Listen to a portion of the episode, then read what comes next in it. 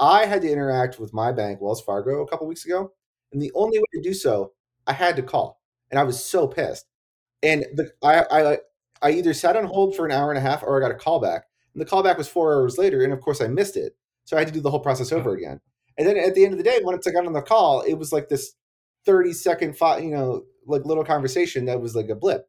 Why couldn't I have a live chat or a button in my app to just do what I needed. I, I needed to like cancel a quick transaction. It's super easy. So companies need to move away from phones as soon as possible, and we need to start talking to consumers and training them on how to be empowered and how to use digital tools. In today's episode, Adam and I are talking to Brian Kale, Director of Customer Success at Bank Novo. In this part, I usually mention about two or three main topics we covered, but in this episode, we talked about so many things that you just need to listen to it all. but in general, we pretty much covered the past, present, and future of customer success in the banking industry. So enjoy the episode and don't forget to let us know on social media.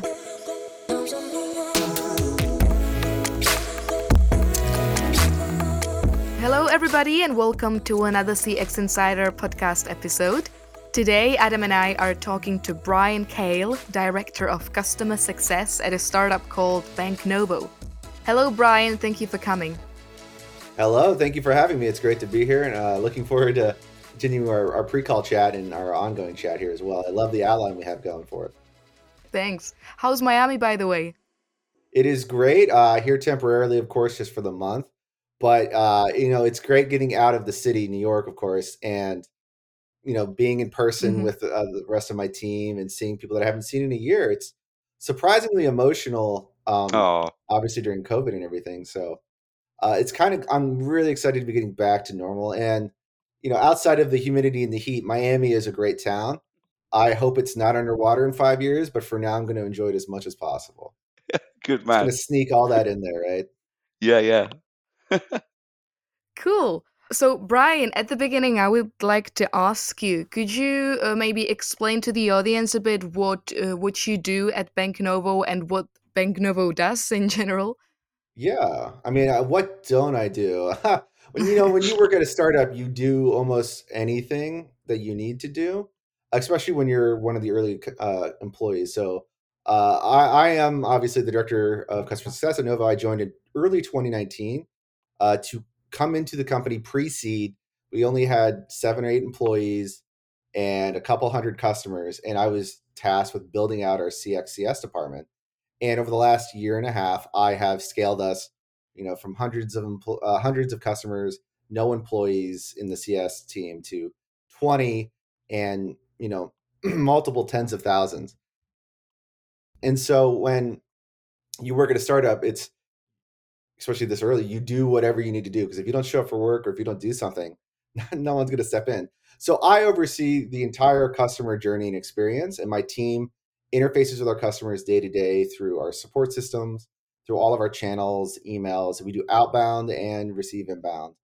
And we're here to help small businesses in America. And so Novo, just to speak to that, is a small business uh, debit and checking account for you know companies here in the United States we work primarily with uh, very very small businesses you know sub mm-hmm. five employees usually the founder and someone else or less and these are companies forged out of the 08 recession using the internet of things to turn their hobbies into businesses when you know many of these talented people were laid off or and didn't return to the workforce uh, a lot of our our our founders are over 40 as well. Um, and there's a lot of under 40s. We have a, a, good, healthy mix of generational minds who have come together to start businesses. But at the same time, these are also Door Dashers and Uber drivers who are businesses. And I know that that's a, a big topic right now is are they employees or businesses? But in the United States, they're businesses.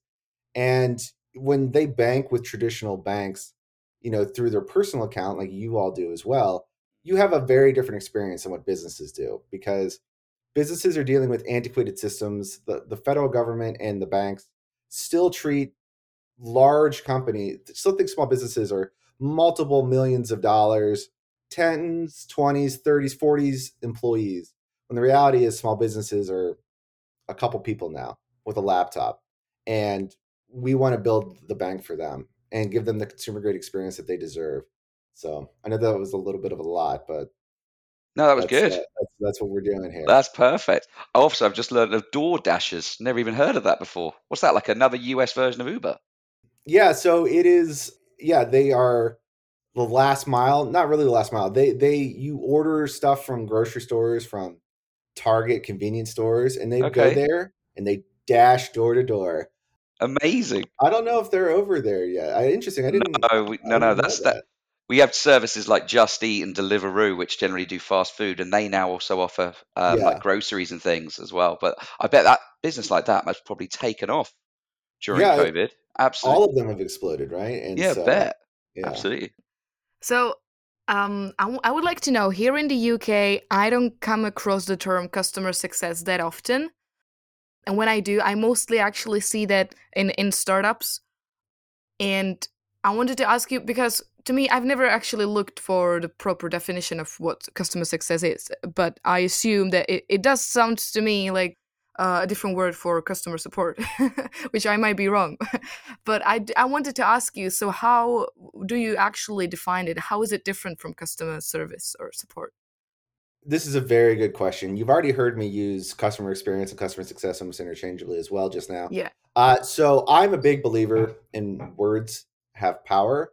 Titles have powers. When you give something a title, it has meaning and power. So when you call something or someone or or an interaction customer service, a service is like a transactional, you know, methodical interaction where the customer is I having a service performed on them, and the employee is doing a task, and both sides mentally will create this this unintentional conversation about what's going on.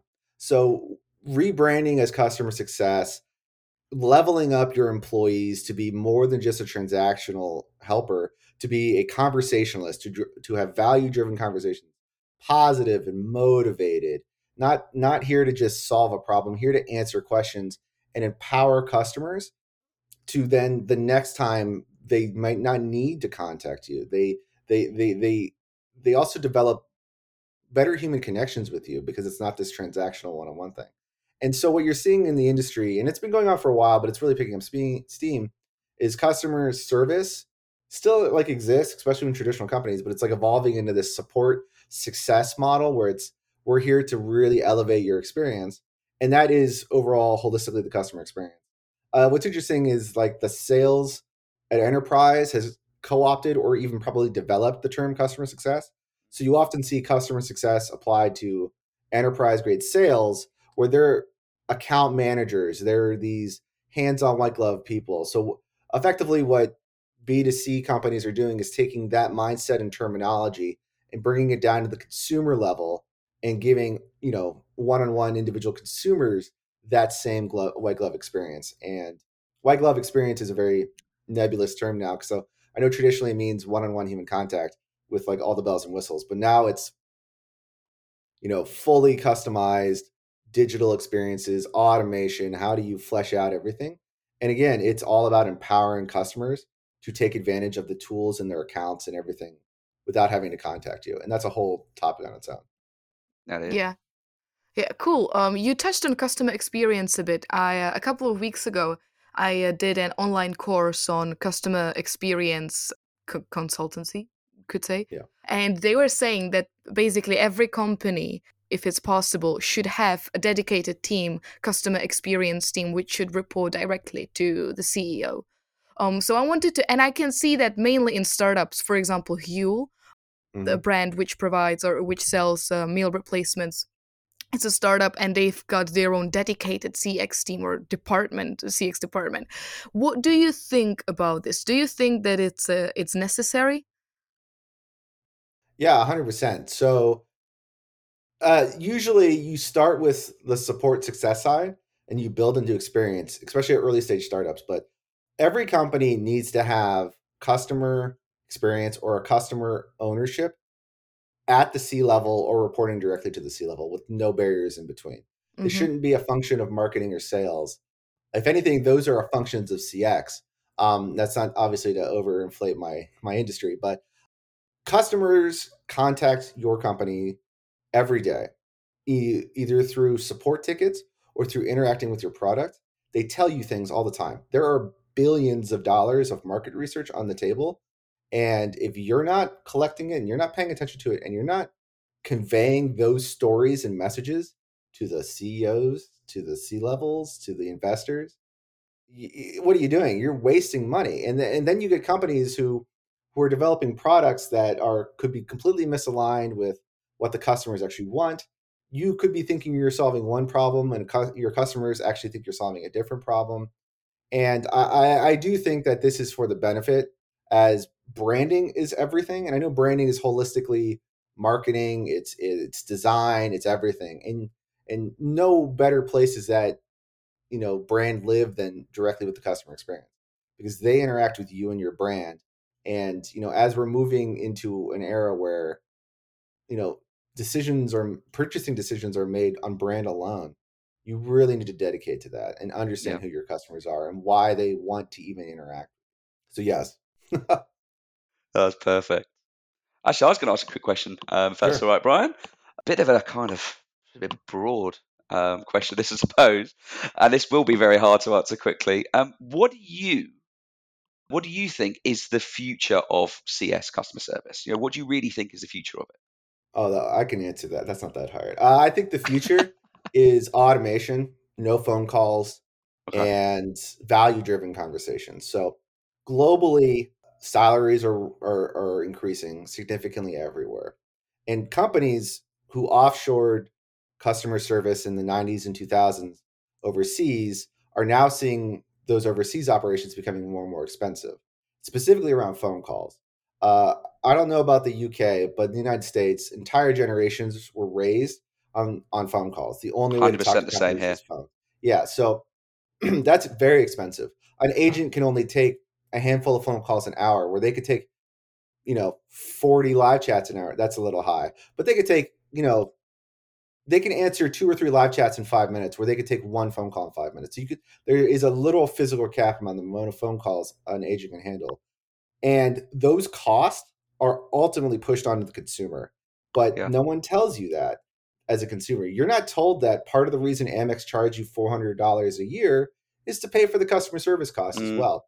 And as these salaries for customers uh, support and service agents keep going up, companies are either going to start charging you directly for white glove service or they're going to start doubling and tripling down on automation. And we're in a weird time where a lot of companies are doing a very bad job at automation and and and you know that sort of like streamline customer service. So you have companies that have these terrible IVRs.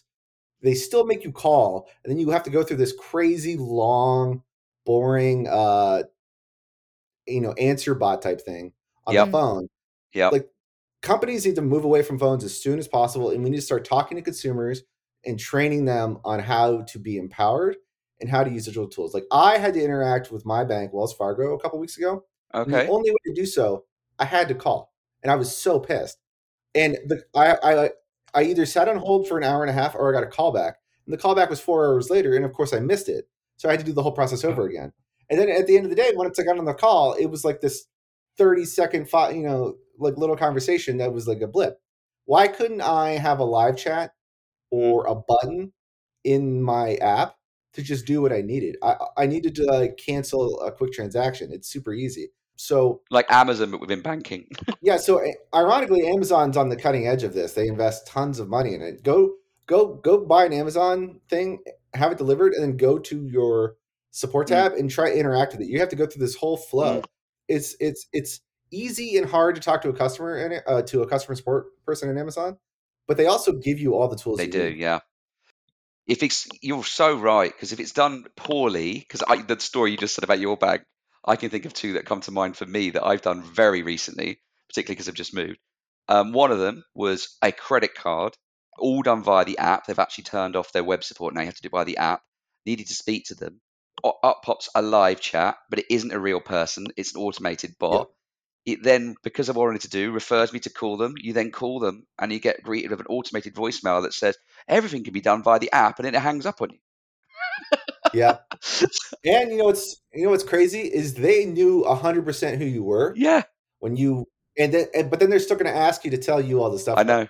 like companies are lazy they take they they look at customer service as a cost center when it drives revenue it drives churn and it drives retention so if you invest in it you're going to be uh, at the forefront over the next 10 years because you're either going to have to chart start charging your your your customers for that phone support that you so lazily invested Yeah. in or you're going to have to force them into a bad experience that you just And it might be too late by then because of people like you popping up. I mean, it's it's ironically still a battle. Um, I'm I talked to bigger companies, and and you know they were talking about what if we add Zoom to the customer support experience, and it was like, wow, no, that's no, no, that's terrible. I was going to Um, ask you about then- video actually, because you're talking about automation, you're talking about channels and live chat.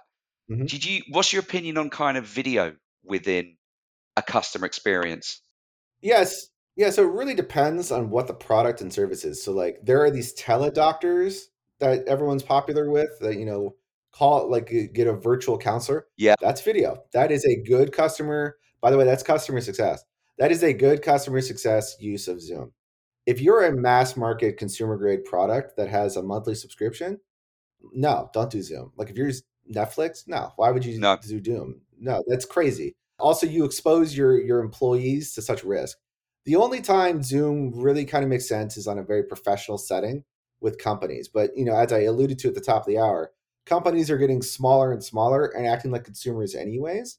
So I think it behooves many companies to start rapidly onboarding consumer grade experiences, specifically from the SaaS space, around customer service and support. Like, have you fleshed out your FAQs? Have you built proper automation? Have you literally just built account management tools for your customers to manage their own accounts? Like, some companies, you have to call them to change your email. It's like, what is this?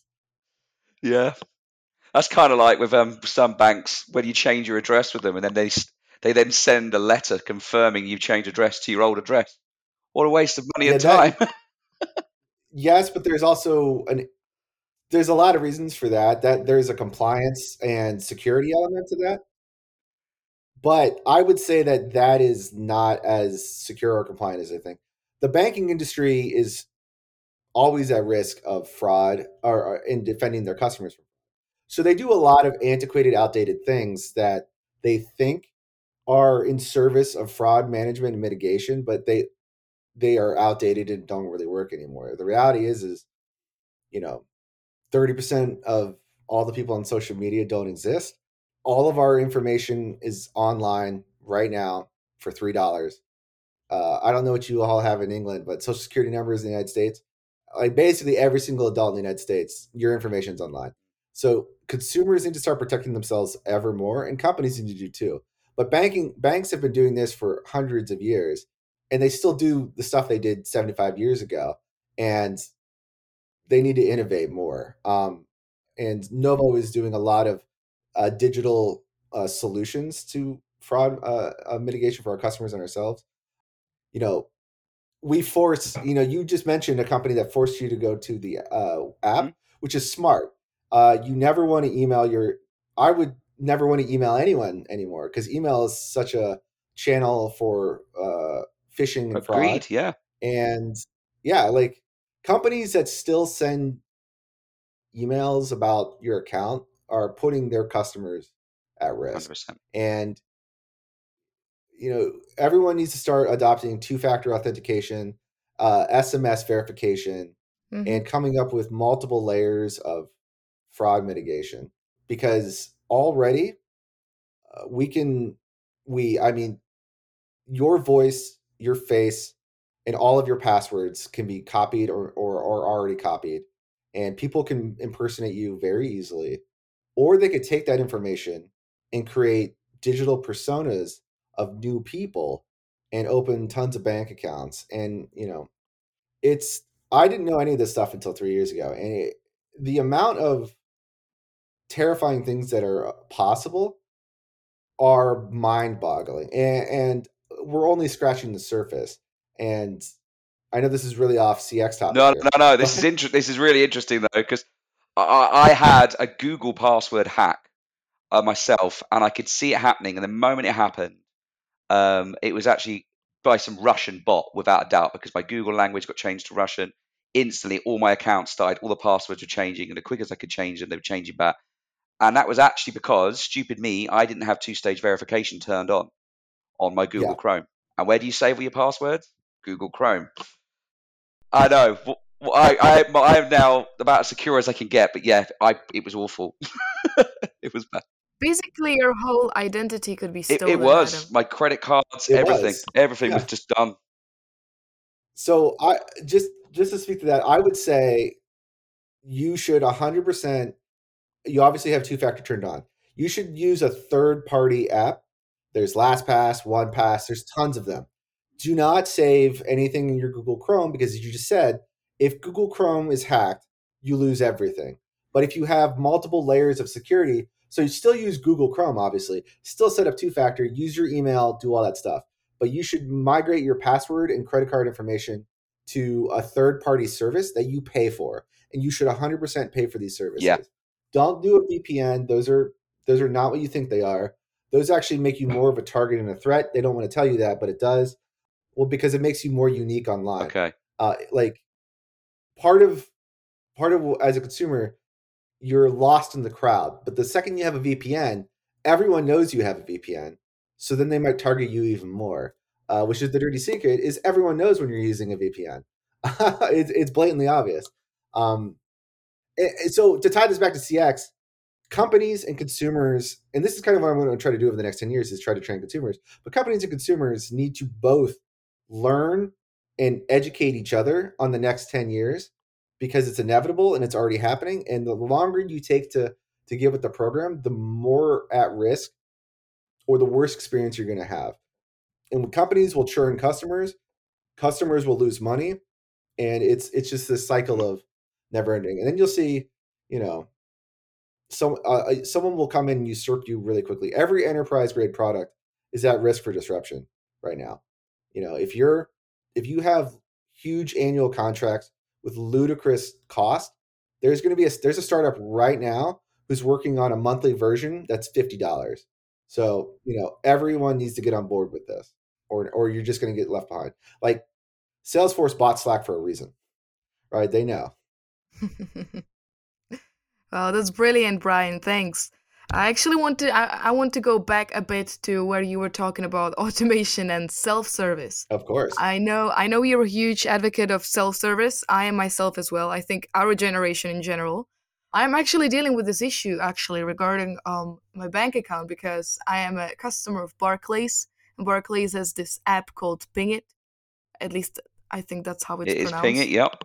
So so it's an app that allows you to transfer your money using your telephone number but the Mhm. biggest benefit of it all i myself perceive is that i can create like these little jars to save my money or piggy banks but anyway they are closing this app and i'm thinking what no. am i going to do with my piggy banks i need to i probably need to open another bank account somewhere else and the number one thing that i am thinking about is I just don't want to talk to anyone. Please don't make me call anyone or send Yeah. an email to anyone or use any live automated AI uh, automated chatbots. Please, no. I just want to do everything by myself, couple of clicks, and then done. But that being said, then there's also my dad, right? Yes. the older generation who says, "Why? Why? You just you just grab your phone and call somebody, and they will deal with it for you." Do you think that there is this generational clash? Um, that younger people prefer self-service, but the older generation they don't do things themselves. They wanna they want other people to do it for them.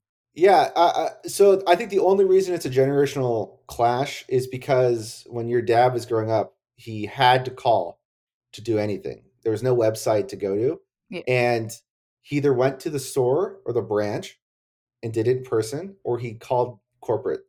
And so he's been raised his whole life to do that. He's been raised his whole life that I just go into a banking branch, talk to the bank person, and they do this for me. Mhm. Um, where our generations, starting very early in the 2000s, the most innovative companies built these tools right away. Um, so what you're seeing is is a lot of companies need to balance how do you appease a generation, and I, and I definitely don't think it's an age. It's just more about the context which they're raised. I don't want to.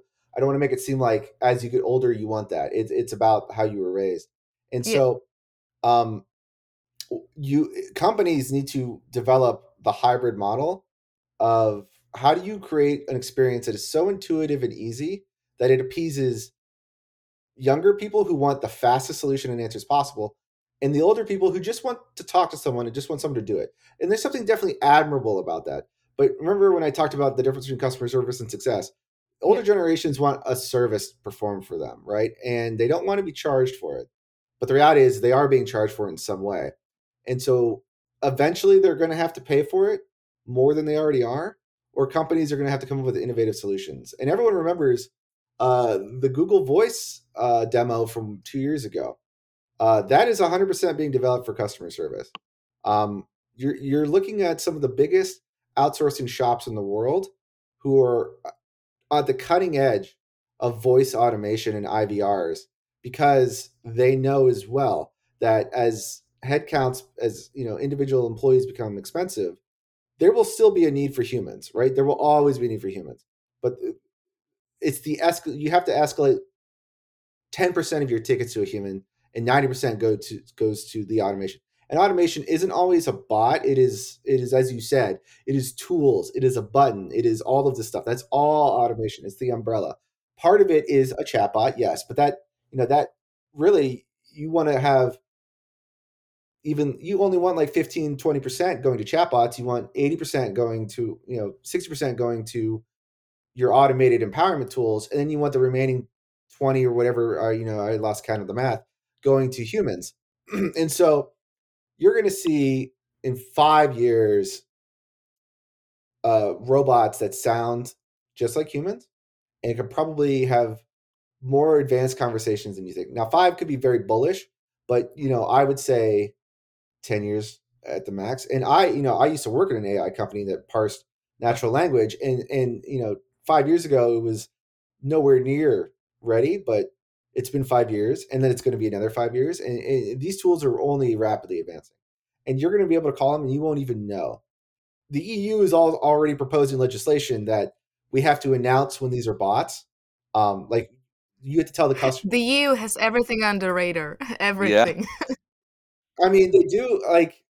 I, I keep bringing it up because I think it's something that is probably a good thing, and like, you know, Yeah, no, it's not y- to say, but go ahead.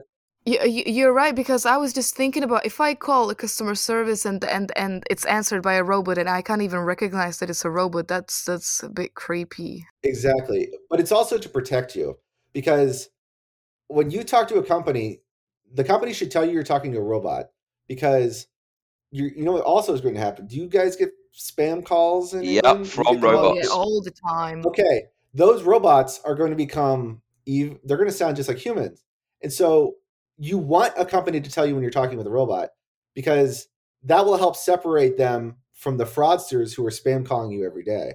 And those fraudsters are going to have the same tools that the companies do. And they're going to like not to bring it back to this thing like things are about to get really weird for everyone and you're already seeing it with social media and quote unquote fake media.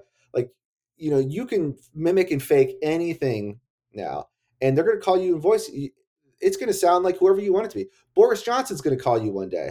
Like it, it's like and i don't think consumers understand that. I mean i think on some level they know but like there's a difference between knowing what's going on and happening and actually understanding the ramifications of that. Uh, and companies it, it's it's in everyone's best interest to pay attention to these things and companies should rapidly adopt this technology to bring it back to cx and so what's going to happen in the future is for your dad uh, he'll either be forced to just use live chat which by the way a lot of older populations do enjoy live chat because the second they use it they get a 30 second response time they instantly go oh this is fast and it's over. When you get on a phone most companies i i don't know the last time i've called someone and didn't have to wait 45 minutes to an hour ask your dad how much Completely agree, Brian. and you can calculate how much money you're losing I've noticed as well on that that on many UK um, organisations, when you go to the customer services, they kind of give you two options, and they highlight very clearly they actually put out the word quick or fastest response live chat, and actually kind of they're really steering people towards that. Oh yeah, and pretty soon they're gonna just not even tell tell you about phones. The phone will be so buried that you Yeah, you'll never find it. Know they have it. Yeah, yeah. Yeah. But but that being said, um, do Mhm. you think there might be um some kind of behavioral shift during the pandemic because people were so isolated and they might want to talk to somebody? I, I know that that's a big hot topic. I think that yes, maybe especially in the beginning. Uh, but the reality is, a lot. No one wants to talk to a company or your bank like that. They might stay on the phone call longer, but I don't think it caused people to want to talk more. I think what actually happened was everyone was home, and instead of being busy with work, they had time on their hands, so they were taking care of things that they'd been putting off you Mm, know, think about normally it's like, oh, I have to call my bank to do this thing. Yeah. I- I'll put it off. I'll put it off. I'll put it off. Now it's like, well, I'm just going to do it right now. I'm sitting at home. I got nothing else going on. And so I think that's really what happened because while, yes, they wanted human interaction, they were probably calling their family and friends. Now, again, I do think that they were staying on phone calls longer. Uh, but I think the big the big reason why there was an increase in, in uh, inbounds for most companies last year was people were home and rather than putting off calling the company, they just did it right away. That's what I think happened. And there's a sense of panic. Everyone was freaking out, so that created a sense of urgency. Rightfully so, by the way. That you know, I don't want to downplay. No, no. I was freaking out last year. but we all were. Absolutely. I was going to ask you a question, Brian. Actually, it's a bit bit off topic, but from your from the conversation today and looking at your LinkedIn profile, you've worked in different industries. You mentioned on our little pre-chat before, you kind of worked in the computer game industry. You've worked for an AI company, uh, and the stuff we spoke about so far today. Would you say that the banking industry is probably one of the industries that is going through the biggest CX and CS change? Because it certainly sounds like it oh, must 100%. be. Yeah, 100%. Uh, there was a big article this week, I think, in Forbes about banks should hire less bankers and more tech people. They should still hire bankers. I'm not da- downplaying that. 100%. You're seeing uh, non banking people migrate to fintech because we're bringing, you know, our experience from consumer grade SaaS, enterprise products to banking. Banking is an industry where a duopoly, even though there used to be more banks, but effectively a duopoly in the United States means that they don't have to care. They don't, and they really don't. Unless you're like making them millions of dollars, they're going to push you into whatever service they want because you have no choice. No one churns from a bank. Why? Because it's it's such a pain in the ass.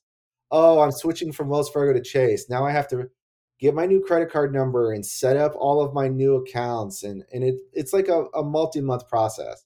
So banks are inherently sticky because of friction. And that has caused them to just not care about the customer experience. But customers are more empowered than ever and they're more willing to make change now than ever because they have more information. And you know, you're seeing that with banking and you know, I think that Robinhood over the last quarter has been a very good case study in customer experience. Ironically, I think they're making the wrong decision. Um, they're onboarding three call centers to support phones because Robinhood famously did not support phone calls, but they are now because of the GameStop fiasco. But I think that that's counterintuitive. Now let's let's point out though that Robinhood makes billions of dollars a year, so they're able to afford it. But most companies, a lot of banks, they don't make that much money off. They make a lot. Banks make a ton of money. Not putting that. Not saying that, but off of a checking and debit account, they don't. You know, it, it's not cost effective. So that's why Robinhood can support phones, So before we finish, I wanted to ask you one last question. of course. What advice would you give to future CX leaders?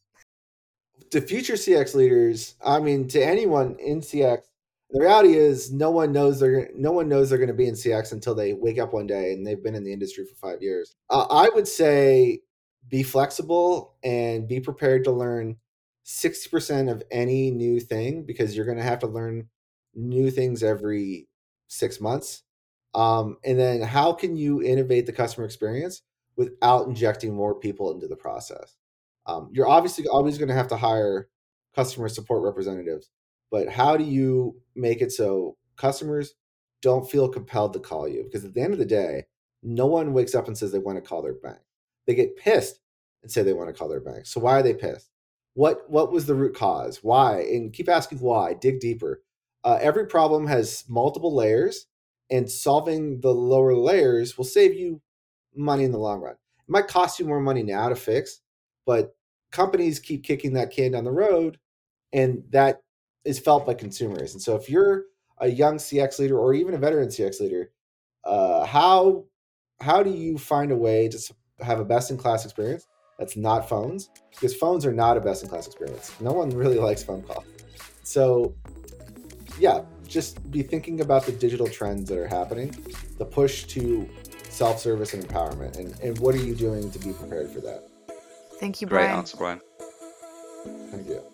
I hope you liked this episode, and if you did, please don't forget to like, share, comment, or subscribe to the podcast on your favorite channel.